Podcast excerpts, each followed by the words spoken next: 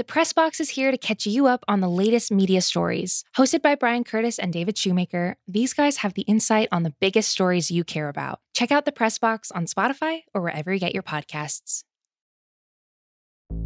There's no better feeling than a personal win, and the State Farm Personal Price Plan can help you do just that. Talk to a State Farm agent today to learn how you can bundle and save with the Personal Price Plan. Like a good neighbor, State Farm is there. Prices are based on rating plans that vary by state. Coverage options are selected by the customer. Availability, amount of discounts and savings, and eligibility vary by state. Another day is here, and you're ready for it. What to wear? Check. Breakfast, lunch, and dinner? Check. Planning for what's next and how to save for it? That's where Bank of America can help. For your financial to-dos, Bank of America has experts ready to help get you closer to your goals. Get started at one of our local financial centers or 24-7 in our mobile banking app. Find a location near you at bankofamerica.com slash talk to us. What would you like the power to do? Mobile banking requires downloading the app and is only available for select devices. Message and data rates may apply. Bank of America and a member FDIC.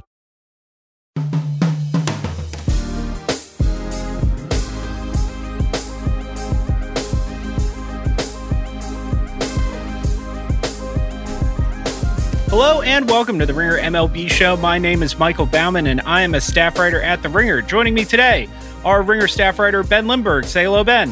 Hello. And back from his, I presume, salubrious vacation, uh, foraging for mushrooms in the woods outside of Indianapolis uh, or something like that. Zach Kram, Ringer staff writer. Say hello, Zach. I miss one week and lose my leadoff spot in the introduction.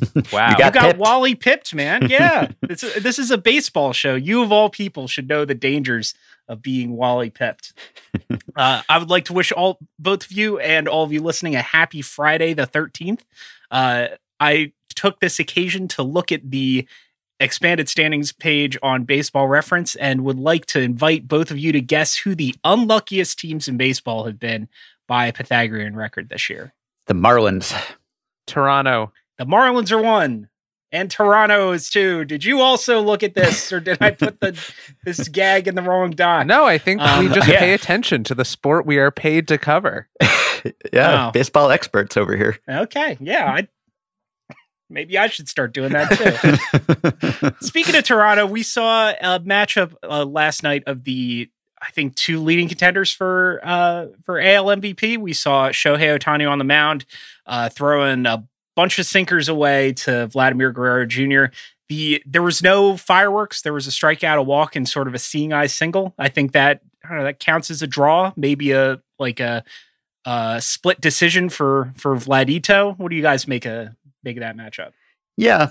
In the head to head matchups, I, I suppose you could say that. I mean, Ohtani actually out hit Vlad in the game, right? Because he walked and doubled. So he did Vlad one better. And also, he pitched six innings and allowed two runs against a really tough lineup. So I would say that Ohtani had the better game. But if you're going to go with the head to head matchups, uh, yeah, I might even give Vlad a slight edge there. But how much fun is it that when you said that we got a matchup of the two leading AL MVP candidates, we actually got a head to head matchup? Not just their two teams were playing each other, they happened to be on the same field in opposite dugouts, but they were actually facing off, which is not something that would ever happen unless I guess you had a, a pitcher who was contending for the award. But just another merit of having two way Ohtani in the season that he's having is that we actually got a showdown pitcher versus batter here, which is not something that you would normally see. I walked right into that. Yes, you did. I, I think the one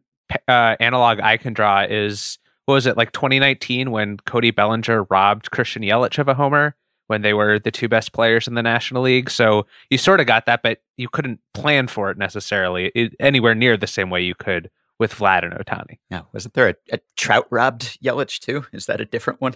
We talked well, we talked about Trout robbing Yelich last week on the show, but they obviously weren't contending for the same award. I guess like Mhm. every so often you'd see a, a pitcher versus hitter like rookie of the year matchup. You know, I think if anything, this speaks to the fact that Jacob DeGrom should have won at least one MVP award in the the past five years and uh, just never really came close. And that's, you know, as as much as I don't really argue with uh with awards voting anymore as, as much as it's gotten a lot better and smarter over the past 10 years that that still stings a little bit. Yeah, I keep hearing that there's absolutely no contest here and that Ohtani is totally running away with the award. And you would think I would be all for that narrative. I mean, I was going to say, I think I, I keep hearing rhetoric like that. yeah, like the call is coming from within the house. I'm not actually sure that that's true, that you can't construct a valid argument for Vlad. I mean, obviously you could if you wanted to bring in the rest of the team and where the Jays are in the playoff race relative to the Angels and all of these, what I would consider extraneous factors. And so that might actually make it closer than you would think based on their war, let's say, which I guess depending on which war you're looking at, Ohtani has a sizable lead now when you compare his pitching and his batting, or you combine them at least. But the offensive numbers for Vlad are so impressive that with anyone else, I, I, think he would have a strong case. It's just it's tough to beat the story of Ohtani, even though he's on the Angels, who are once again 500 every day.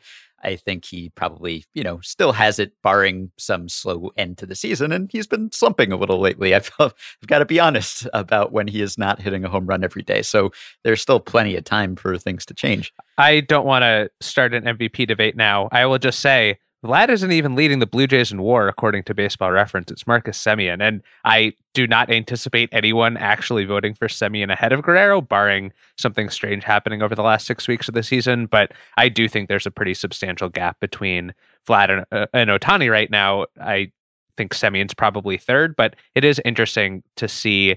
I think even since the All Star break, because Ohtani has continued to play two ways and Vlad has also slowed down a bit, that the gap has only widened, in my view. Yeah, I like you look at the the offensive numbers. I think Vlad's clearly better. It's like 40 points of on base percentage, but it's not so great a gap that like it that Ohtani doesn't make up for it by having 17 starts of like down ballot Cy Young rate stats. Like this is this is the this was what Ohtani's like this is what was on the Ohtani packaging. Like was not that he's going to be liter like literally the best hitter and literally the best pitcher like he was in Japan, but he's going to be an all-star caliber DH or corner guy and also like a number 2 starter at the same time. And so if you put together two 5 or 6 win players you get a 10 or 12 win player and that's pretty much what's happening this year uh, after a couple seasons of false starts and uh, and injuries and so forth. So I particularly now that the novelty hasn't worn off. Like I could see Ohtani if he stays healthy getting to the point where like Mantle or Albert Pujols or Trout in their prime, voters just sort of get bored of them winning every year. Like I could see the novelty wearing off in five years, but not now. This is his first serious challenge to the for a major award. I guess apart from the the rookie of the year, the first serious MVP challenge, I should say. Yeah. And Ohtani is also out slugging Vlad, right? And he's out homered Vlad. So even offensively, like I agree with you that if we were going purely by batting stats, you would give the edge to Vlad. But there's also that other side of the argument. So I'm certainly uh, pro Ohtani winning. And even if I could endeavor to be objective about it, I would say that he has the stronger case. I'm just saying it's not totally over. You never know what could happen. I don't know. I think so. As as left left brain is the math side, right? As as left brain as I try to be about uh player evaluation, I think for MVP there is like a I think a valid narrative component when when the players are are close. Like if you know if they're within like a win or something like that, or or if the the no if you could make a, a good faith argument both ways, then just pick it to you know give it to the to the guy who uh um has a better story basically and this is the case for ohtani. I think as much as i would like i i was i was banging the the bell for for vlad as mvp throughout the season. I would love to see him win it if not this year then then soon down the line. I think it's coming but uh, i just don't know how you make a like a, a qualitative or a narrative based case for anybody other than ohtani right now yeah, if his season ended today, which would be horrible and I hope doesn't happen, he would still be the story of this season. I think, at least on a player level, there's no more salient story, there's no more interesting or exciting story. So, not that you should give out the MVP award based on who's the better story, but he's no, also but the better player. So, yeah. Yeah. Uh, is this a reverse jinx attempt? I'm so surprised by this from you. Yeah, maybe. I, am just I'm trying to establish my objectivity here by uh, doing the devil's advocate case. Yeah, sure. That's worked out so well across media in the past five years. Um, all right, the big game from last night obviously was the Field of Dreams game, which we previewed on the pod last week, which turned into you know, I think it was a great spectacle. Uh, and the game started out hot and sort of dragged in the middle innings and then went into fucking overdrive in the ninth inning. It was one of the wilder ninth innings that, that you're going to see with home runs by uh, Aaron Judge, Giancarlo Stan, and then a two run walk off shot by Tim Anderson, uh, who I did not realize could hit the ball that hard. Like, I didn't, like, he went oppo and he hit the fucking fuck out of that ball. Uh, in prime time in front of the corn. Uh, it's a good. I don't know. We talked about being pro gimmick, and I think this gimmick worked out pretty well. The last gimmick game that that MLB put on that I can remember uh, turning out this well on TV was, I guess, maybe the Cuba game in in 2016. Uh, you know, I don't know if there's something else something else obvious that I'm missing here. Yeah, I kind of have a hard time telling whether this was a great event or just a great game. It was great regardless, but this was just an awesome game, which MLB kind of lucked out with the timing. I mean, you put two, two good teams together and all of the talent that was on that field, but you had what five lead changes. You had a couple really good relievers blowing leads late to really good players who hit the ball deep into the cornfield. So it was certainly enhanced by the setting and the novelty value but if you had put this game almost anywhere i mean no one would have been paying particular attention to it if it was just another mid-august game but just saying as entertainment this was a whole heck of a lot better than it would have been if it had just been a blowout in a cornfield instead. So I think that I'm in favor of the gimmicks, and I look forward to future Fields of Dreams games and also future games in other unorthodox settings. I'm just, I don't know how much to lower my expectations based on the fact that not all games are this good. I think that the presentation of the game, particularly the beginning with Kevin Costner's long walk from the outfield, kind of fit the Field of Dreams ethos in that it was a whole lot of schmaltz, but also kind of worked. Um, I think aesthetically the game was really cool. I love the White Sox jerseys, which you all talked about on the pod last week. I really like the Fox score bug. I would be happy if they just replaced the score bug they used throughout the playoffs with the one they had last night with more of the old timey flair. And I think that certainly helped. I wish that there hadn't been fences and the balls just could have gone into the corn, although, you know, we exactly. went over this last week. You're wrong.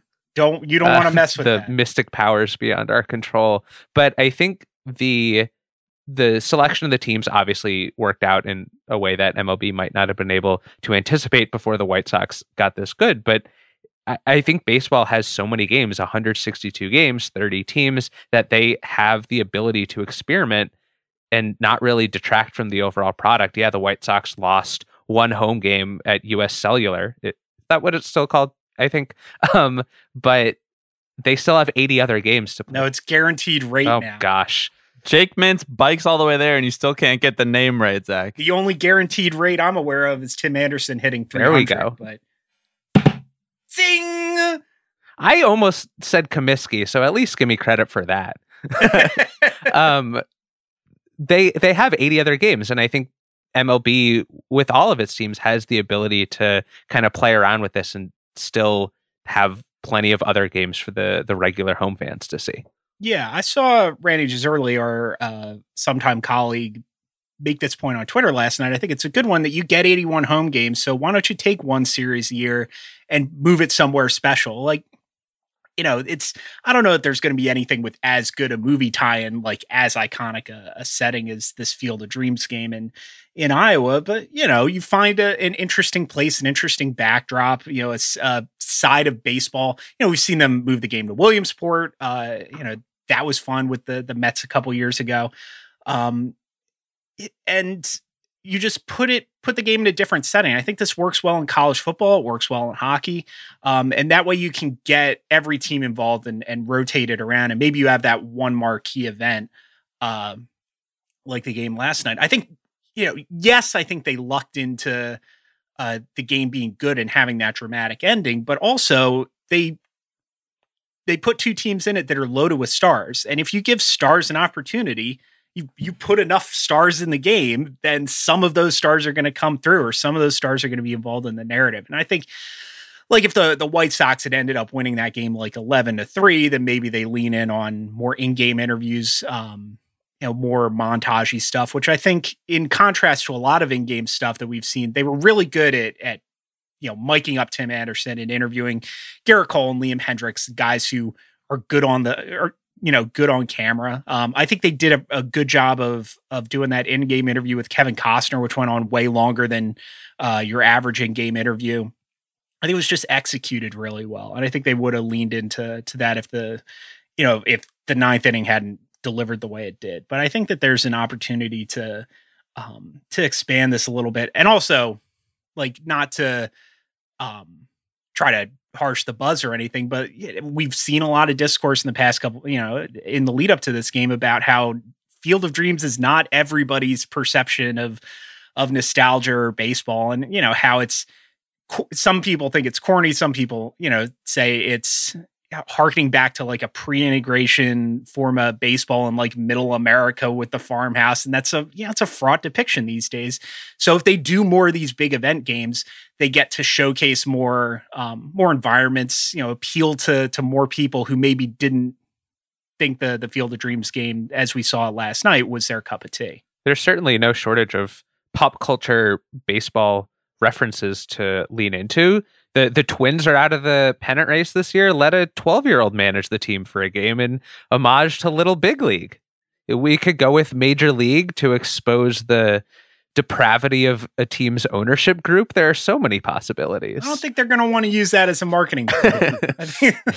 yeah, I mean, I guess uh, the Cubs could probably use Henry Rowengartner, right? He'd probably be the best pitcher on their staff now, and the only hard thrower. He could certainly yeah, throw the hardest. Exactly. Was that a pun when you said that Field of Dreams is corny, or was that accidental? I wouldn't put it past you. oh, uh, that actually. So I've prepared. I've prepared a, a, a, so I've prepared two documents. One is our our rundown, and I have another Google Doc open right now titled 813 podcast jokes. and on this document is the all corn line. Would you like to hear the all corn line? Yes, please. From baseball history. All right, catcher Buster Posole. Okay. First base, Lance Nixtamalization.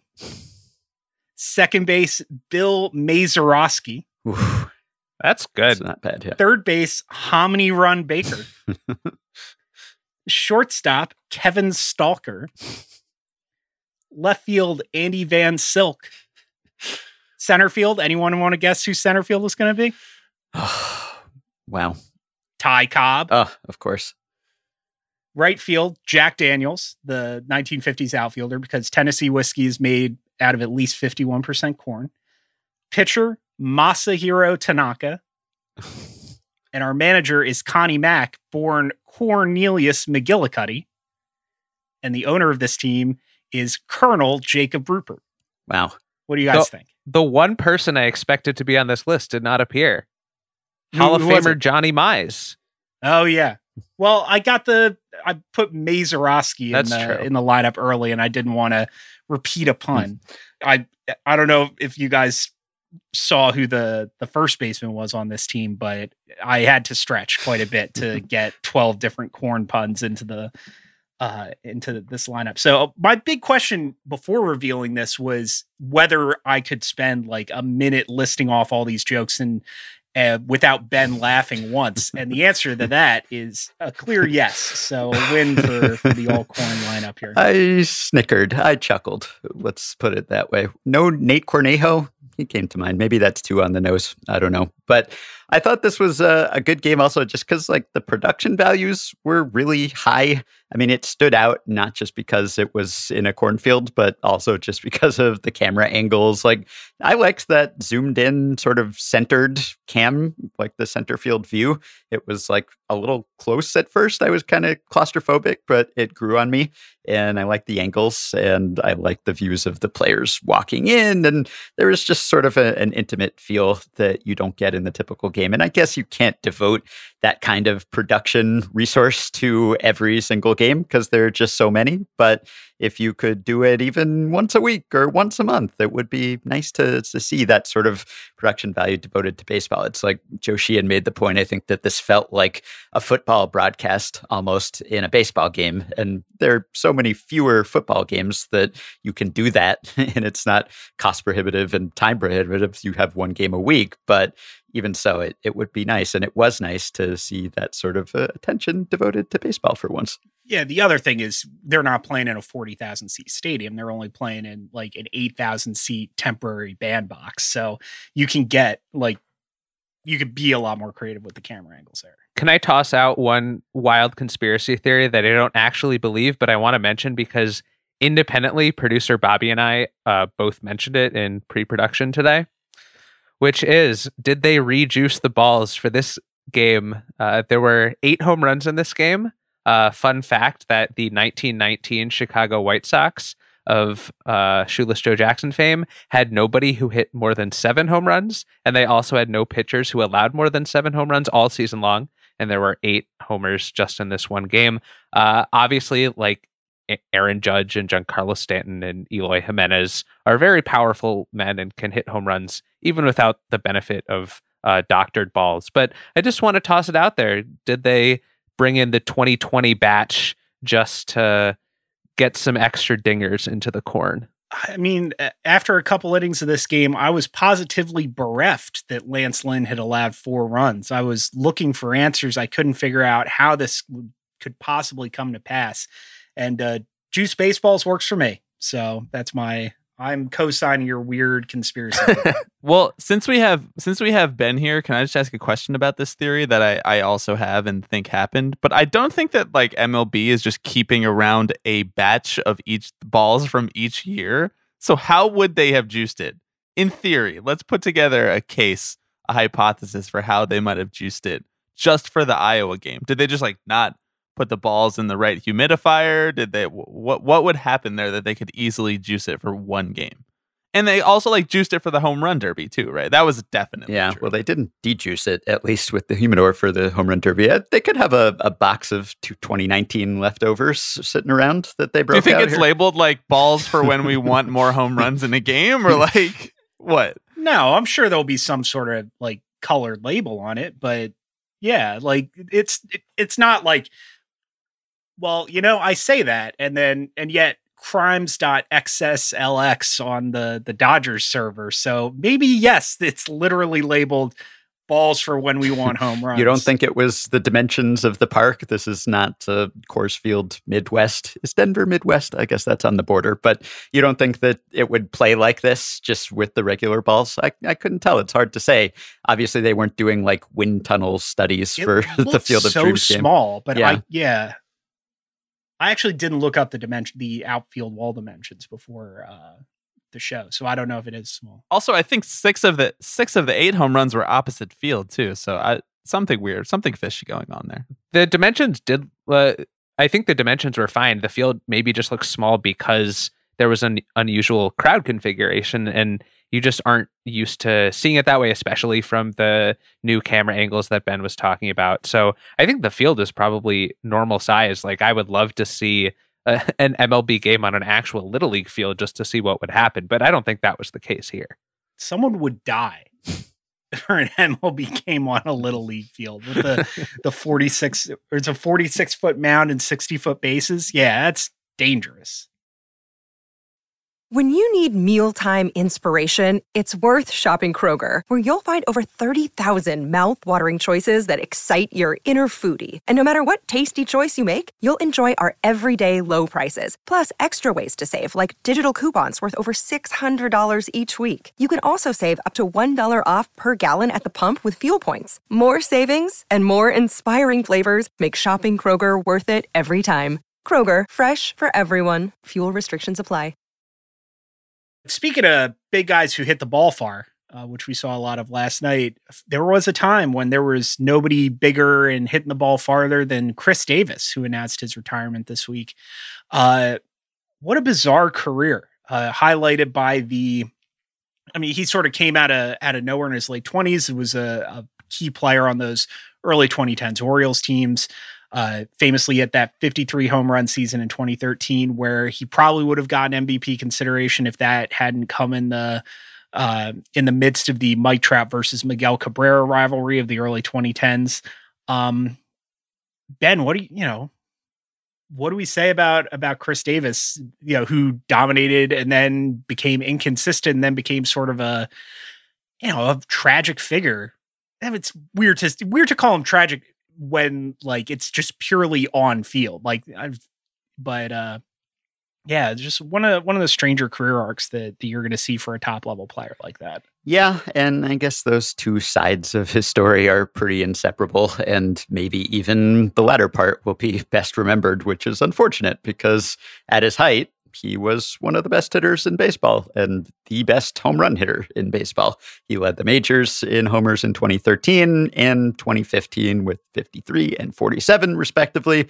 And as it turned out, he just didn't have a whole lot of staying power. And obviously, he had some injuries and surgeries in recent years, but it was more than that. It was just one of these cases of, I guess, a, a player with old player skills who just doesn't age well. And I don't know if this is like the Ryan Howard kind of contract where it was like everyone was saying at the time this is not the best investment. I mean, I guess there was some of that, but at least like Davis, you know, they were signing him coming off his good years. And I don't think anyone could have expected that he would decline as precipitously as he did. I, I think he had a 80 OPS plus with the Orioles post extension.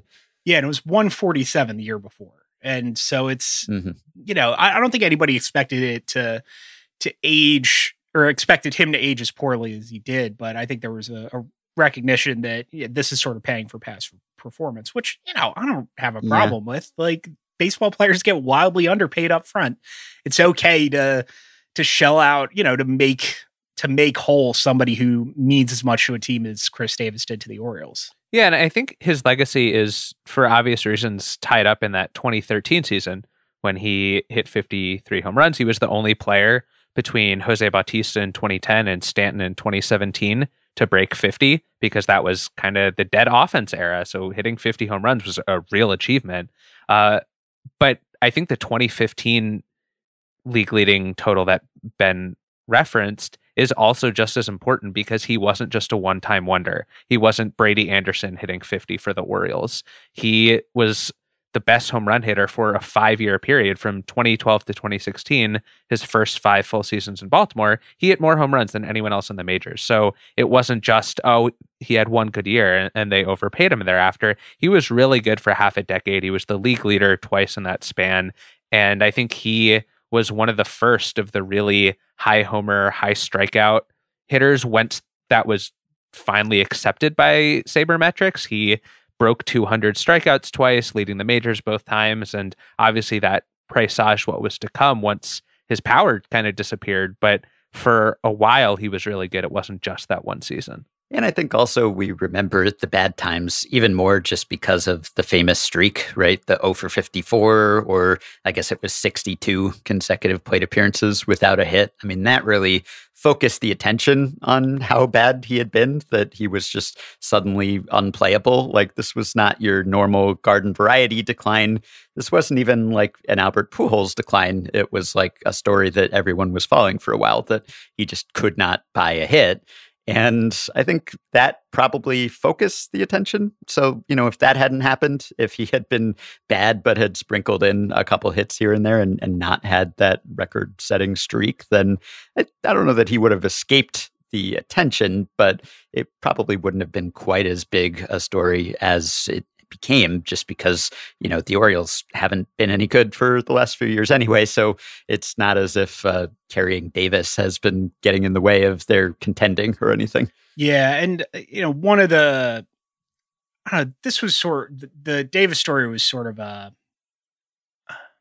I don't know how to how to describe it, but it was instructive. I think it was Stephanie Apstein at Sports Illustrated who wrote about like the mental toll that that that decline and particularly that streak had uh, had taken on on Davis, and that was you know just a, another reminder that like this is this game that like I said last week, you know it's it's all about failure. And, you know, hit, hitters especially are going to fail far, far more often than they succeed. And when that piles up, it can, you know, it can, it can take its toll on somebody mentally and emotionally. And I think that, like that, I don't know, it's that sort of made it hard to, hard to know exactly how to feel about Davis, you know, when, you know, how you balance like the, the disappointment and, uh, you know almost pity and you know i'm sure that that he wouldn't want to be pitied for the the way his career ended but it's hard you know it's hard not to feel um empathy for somebody who achieved you know what he did uh, in his late 20s 20s and then sort of hung around and, and just had a really brutal decline phase. As I recall, he handled that well, at least outwardly. I mean, I'm sure on the inside he was dying a little bit, plate appearance by plate appearance, but as I recall, he, you know, persevered and it was almost semi inspirational. And you had people pulling for him too. It wasn't like people were piling on because at yeah, that point that's almost worse sometimes like yeah. you know you become acutely aware that that you know it's sometimes that that goes over from you know well intentioned but sort of feels patronizing. Um, true. not that I was going to say not that I know what it's like to go 0 for 62, but I'm sure if you put me at a, at a at the plate, I'm sure I could find out pretty quickly. Um, like an all-time great like this is a sort of a, a footnote to his career but an all-time great uh, pitching position player too uh, I think that like the Orioles put him back out, out on the mound for uh, for an inning or two in 2019. Um, I think that could have been something if they had decided to to convert him early. He, yeah, he won that extra inning game back in 2012 against yeah, Boston with Texas, right? Yeah. Or no, he, he, was with the Orioles at the time. Um, yeah, yeah, he got a, a win in an extra inning game in, in 2012. Um, so yeah, Chris Davis, enjoy your retirement. Uh, I don't know what to. You know, this is a strange segue, but I'm going to do it anyway. Chris Davis 35 years old, born in 1986. And uh, we're going to go to a segment that Zach called The Curse of 1986 because since the trade deadline, uh, we've seen two teams that I thought were just locked in for the playoffs fall off a fucking cliff. Uh, since July 30th, the trade deadline, the Red Sox um, Fangraphs playoff odds have gone down 22.2%. The Mets have gone down 43.4%. How is that even possible? I still believe. I don't know if that makes you feel any better, Bobby, but that's where my my preseason pick. Mets? Yeah, I believe in the Mets. I uh, do not believe in the Red Sox any longer. But yeah, it's been really rough stretches for both of these teams. It's not like the Mets ever had a, a super commanding division lead because it, it seems like they've had about 15 guys on the IL at any given time, and that is still the case.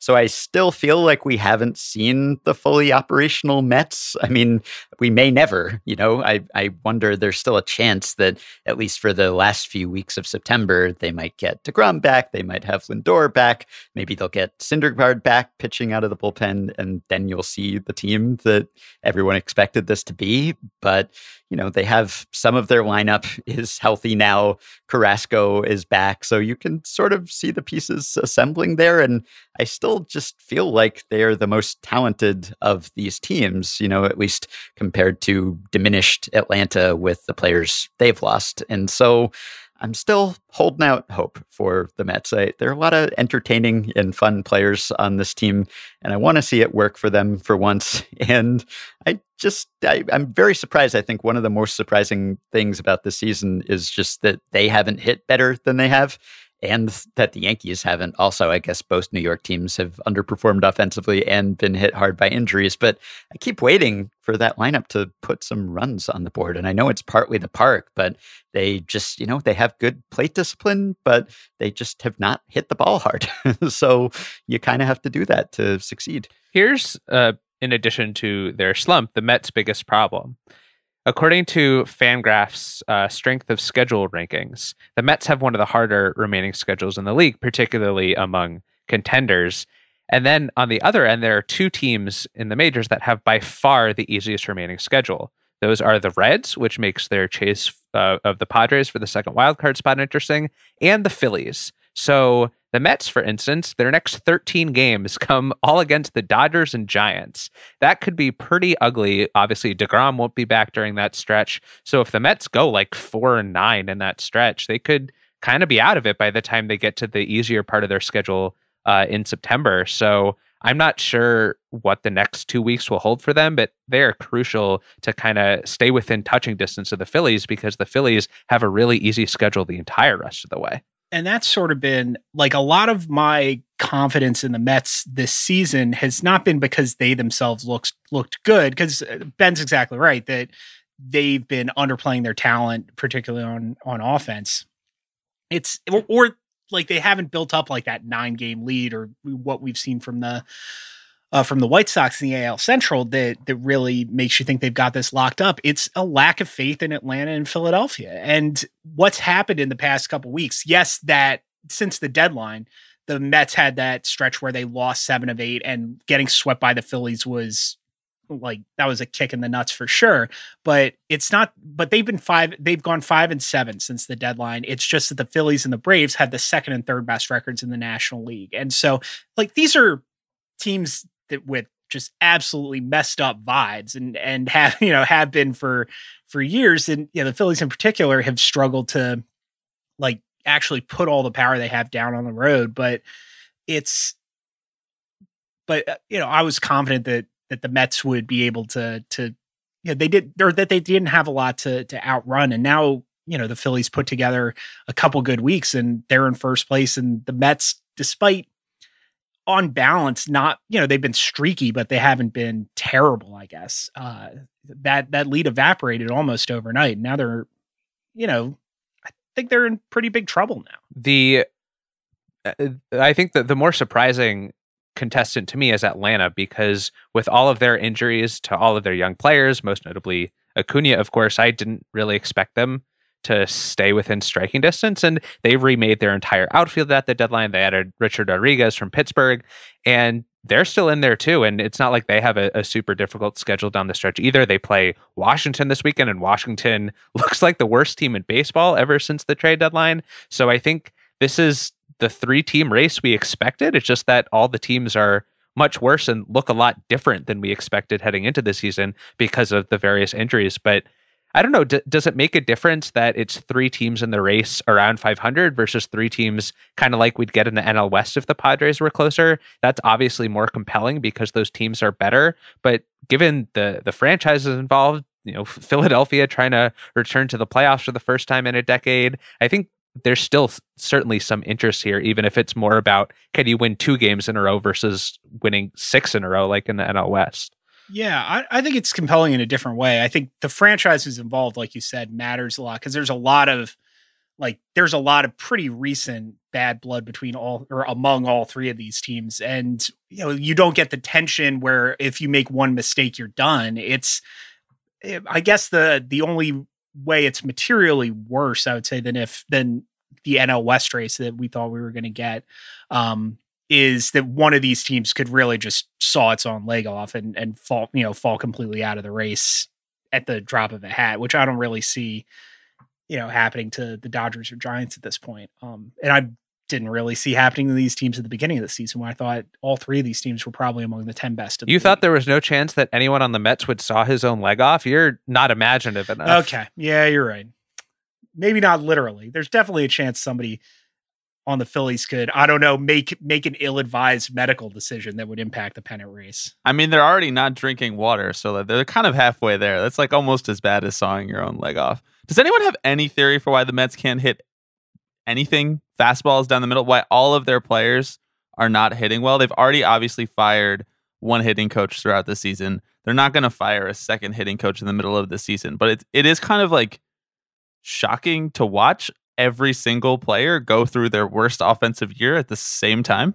I think it's because Pete Alonso just loves the troops too much. I think he's devoting all his energy to to loving the troops and not enough to hitting. He's actually the only one hitting. I know. Well, he loves them so much. He's like like Lenny with the rabbit. He's squeezing the life out of the out of the bats because he loves the troops so much. Even if you look at their individual lines, though, like 127 OPS plus for Alonso, pretty good. Jonathan Villar has a 105 OPS plus. I mean, That's better than you would expect from him. Mets legend. Brandon Nimmo, 128. like they have good individual hitters. It just kind of like the Yankees earlier in the season when they were all slumping at the exact same time. Maybe it's something in New York. I don't know. Yeah, Mike, you mentioned the Marlins and how unlucky they've been this year. They've been outscored by 17 runs this season, and they are 48 and 67. The Phillies have been outscored by 15 runs, in they're five games over 500.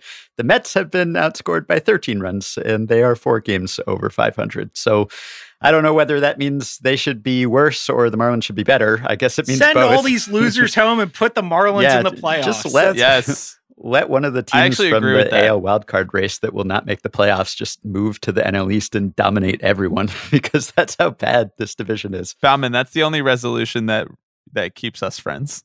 Is sending every other team home and sending the Marlins to the playoffs to represent the NL East. or yeah, I, I don't know. I kind of like Ben's idea about loaning a team to the to um from the AL wildcard race because like if this Blue Jays team doesn't make the playoffs, I'm gonna scream. And it's it's looking like that's looking more and more likely. I think we should just pretend that the uh the timeline where the Phillies uh changed their name to the Blue Jays in the 40s that that had stuck, and so we should just put the Blue Jays in the playoffs from the from the National League East. What a perfect segue to talk about Boston because one of the teams chasing them is the Blue Jays. And Mike, you mentioned that it's not just the Mets are slumping, it's that Philadelphia and Atlanta are playing well. If you look at the AL standings since uh, July 28th, which is when Boston's swoon really began, heading into that date, Boston was tied with Houston for the best record in the AL. Since then, Boston is 3 and 11 for the worst record in the AL. And during that same span, Toronto has the second best record in the league, Tampa has the third best record in the league, and the Yankees have the fourth best record in the league. So it would be one thing if Boston had a two week slump, but the fact that every other team has picked up at least six and a half games on them because they're all playing well at the same time has, I think, exacerbated Boston's problems and made their playoff situation look a lot more tenuous. Before this stretch, they had a 96% chance of making the playoffs per Fangraphs. Now it's down to about two thirds. They still have the lead. The Yankees blew a game last night. The Blue Jays lost against the Fighting Ohtanis, but I think they're both close enough to striking distance. Oakland's playing well too. That there are way too many teams for this uh, game of musical chairs uh, remaining for Boston to really feel comfortable. How are you coping with Garrett Richards getting booted from the rotation? Like, are you all right? I haven't we we haven't talked about this yet. Well, so it's obviously sad. I think he was one of the more outspoken uh, pitchers about the elimination of sticky stuff, which maybe doesn't say uh, great things about our past love for him. But I think one of the reasons Boston has been so competitive this year is the health of their rotation. They have had just six guys make all of their starts. And until Richards was booted, like their five main starters have all made at least 22 starts this year. Except the issue is only like one of them is any good, uh, Eovaldi. And yeah, it's great to not have to dip into your AAA pool of replacement starters, but when it's Eduardo Rodriguez with a 5.24 ERA or Garrett Richards with a 5.22 ERA or Martin Perez with a 4.8 ERA, it's not like you're keeping the, you know, the the Dodgers rotation healthy or the Mets rotation healthy. And I think the fact that Boston didn't make any rotation upgrades at the deadline could really come back to haunt them. Chris Sale returns this weekend, of course, and that could put them back in the right direction. But uh, it's tenuous, and poor Garrett Richards. This one is surprising to me just because of how many wins Boston banked earlier in the season and the playoff odds figure that Zach cited earlier as well. But it's a little less surprising to me just in that it was surprising to me that the Red Sox were doing as well as they were. This was not a team that I expected to be nearly this good this year. So even post decline, they are exceeding my preseason expectations here. And I think that's for some of the reasons that Zach just cited. Like, you have to love the core of this team, particularly the position player core. But I just didn't know how they were going to surround those really great middle of the order hitters and position players that they have. And the reason that they've succeeded thus far is that their depth has not been tested. If the depth was their weakness, it has not been exposed. Whereas the teams that we've been talking about, like the Mets, with whether they had depth or not, it has been tested to the limits. So Boston has gotten a little lucky with health in a season where bad health has just totally tanked some team seasons. And I don't want to take anything away from them, but I'm just saying that uh, in that sense, because I was surprised that they were playing as well as they were and thought they were a bit over their heads and the fact that they are in a team, they're in a division with three other legitimately good teams. And so, if any of those teams make the playoffs, I would look at the roster and say, yeah, that's a better team than the Red Sox. So, it would still sort of surprise me that the Sox would have squandered that lead. But in the end, I would say probably justice was done. And I guess, you know, some people, including our boss, Bill Simmons, right, not particularly pleased by the Red Sox approach at the trade deadline. They picked up a couple of relievers who were not pitching well, and Kyle Schwarber, who was hurt and also seems like a strange fit for this roster. And so I guess the question is should they have done something more aggressive? Should they have done the all in Blue Jays type move? I know that they were linked to some of the top pitchers on the market, but it just doesn't seem like they have the prospect depth that could have competed with some of the teams that actually landed those top targets. And if you figure that they're not quite there yet and that the season is gravy in a sense, I mean, it's hard to write it off when you do as well as they did at the start of the season, then you start to sniff it and you want it to be true. But because they're a bit ahead of schedule as far as their rebuild is concerned, I'm not surprised that they didn't push all their chips in and their prospect chips are not quite as impressive to begin with. At the same time, though, they were in first place at the trade deadline. So I don't think you can say everything's gravy, especially when you're a team with Boston's financial resources and recent history. And yeah, maybe they didn't have the prospects to add like Scherzer and Trea Turner, but there were other avenues they could have taken, I think. And they've also just in the last two weeks seen their luck regress a bit. Maybe I don't know, they were expecting that, but they had been one of the luckiest and clutchest teams in the majors to that point, I guess to the extent that you uh, attribute clutchness to luck, but that has disappeared. They've lost a bunch of close games recently. Matt Barnes alone has lost three games, as I think he's admitted he's been overworked. So they, I, I think they need something. They have the strong core, but without those those fringe additions at the deadline, like we've seen the Dodgers do, like we see the, the, Padres adding Adam Frazier, which ended up helping because Fernando Tatis got hurt and they needed another infielder. I think when you're a team that has eyes on the World Series, those are the kinds of additions you need to make. It's not just a, a Hansel Robles here or there. Yeah, and as far as the season being gravy, you look at where they were last year and you think they win 84 85 games in 2021, then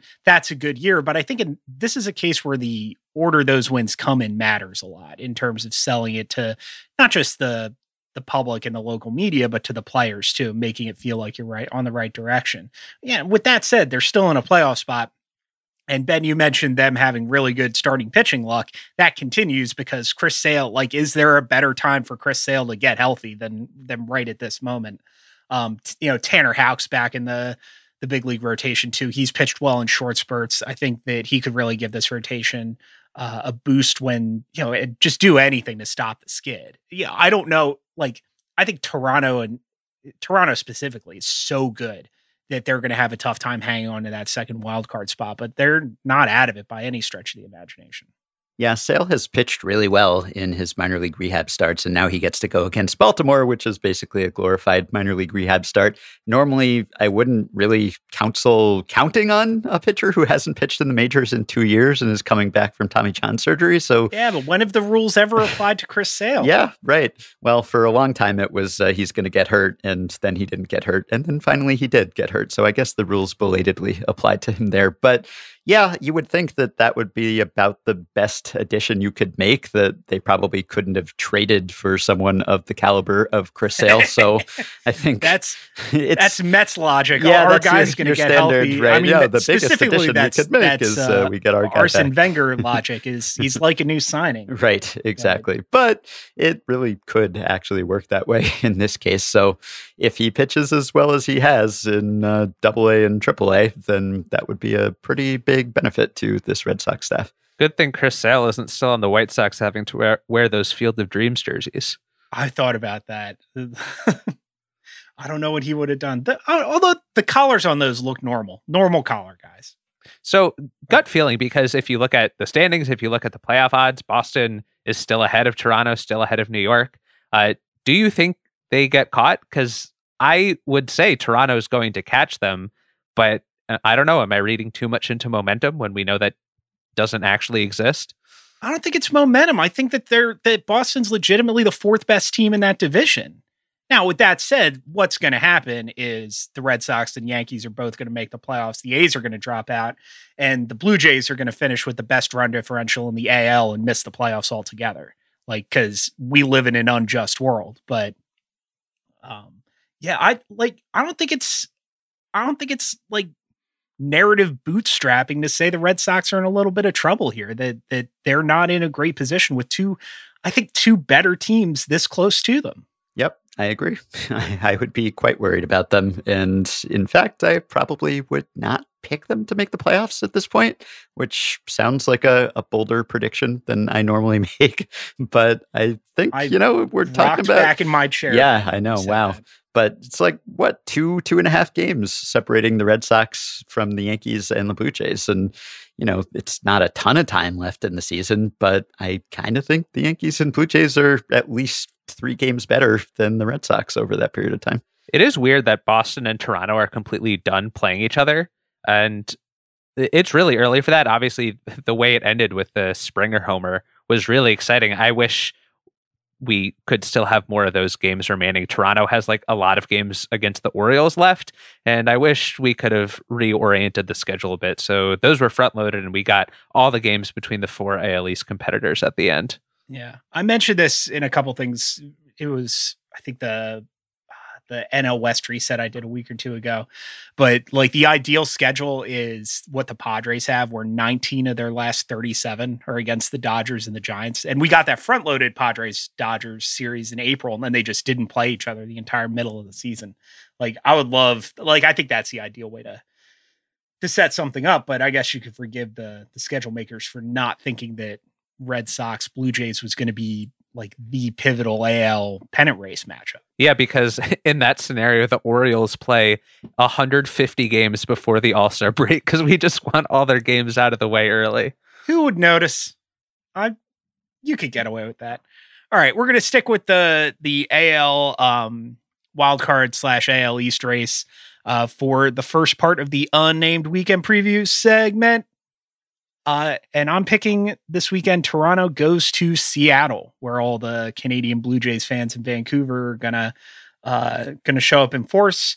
Um, this is an important series one because the Blue Jays just need to bank as many wins as possible if they're going to catch the Red Sox. But Seattle's still dangling off the edge of that uh, AL wildcard race. They're four and a half games out, two games behind Toronto. Um, you know, if they win this series, they're still in it. They live to fight another day. If they sweep that's huge. If they lose the series, I think you can begin to write them off. And uh, that's a, a, team that was not expected to contend. I think is going to look back on the series or look back on the season as a positive, no matter what. But like this is put up and put up or shut up time for Seattle. Yeah, I guess I'll go with Dodgers Mets. We talked about the Mets situation and how important every game is for them. And the Dodgers really are kind of in crunch time too. I mean, not when it comes to missing out on the playoffs entirely, but if we're talking about the NL West race, like all season long, I mean, even after it's become clear that the Giants were not going to collapse, that they're not a mirage, that this is actually a pretty good team, I still expected the Dodgers to eventually overtake them right up until they made those major moves at the trade deadline and seemed like they had sort of sealed that. Well, they have not closed ground at all in the week since then. In fact, they've lost a little ground and they're now five full games behind the Giants with, you know, whatever, like six weeks to go in the season. That's not a lot of time to make up that much ground. It's still possible, but even the Fangraphs playoff odds, which have been believers in the Dodgers right from the start, are now saying it's like roughly a 50 50 shot. They're giving the Dodgers a 50.2% chance to win the NL West as we speak right now. And if the Fangraphs playoff odds have lost confidence in the Dodgers, then maybe everyone should. And I also want to highlight a couple of the pitching matchups from that series because we have uh, Scherzer versus Carrasco on Sunday night, which will be fun. And on Saturday, we have a Walker versus Walker matchup. Walker Buehler versus Taijuan Walker. Fun stuff. Uh, I will shout out the uh, Reds versus the Phillies.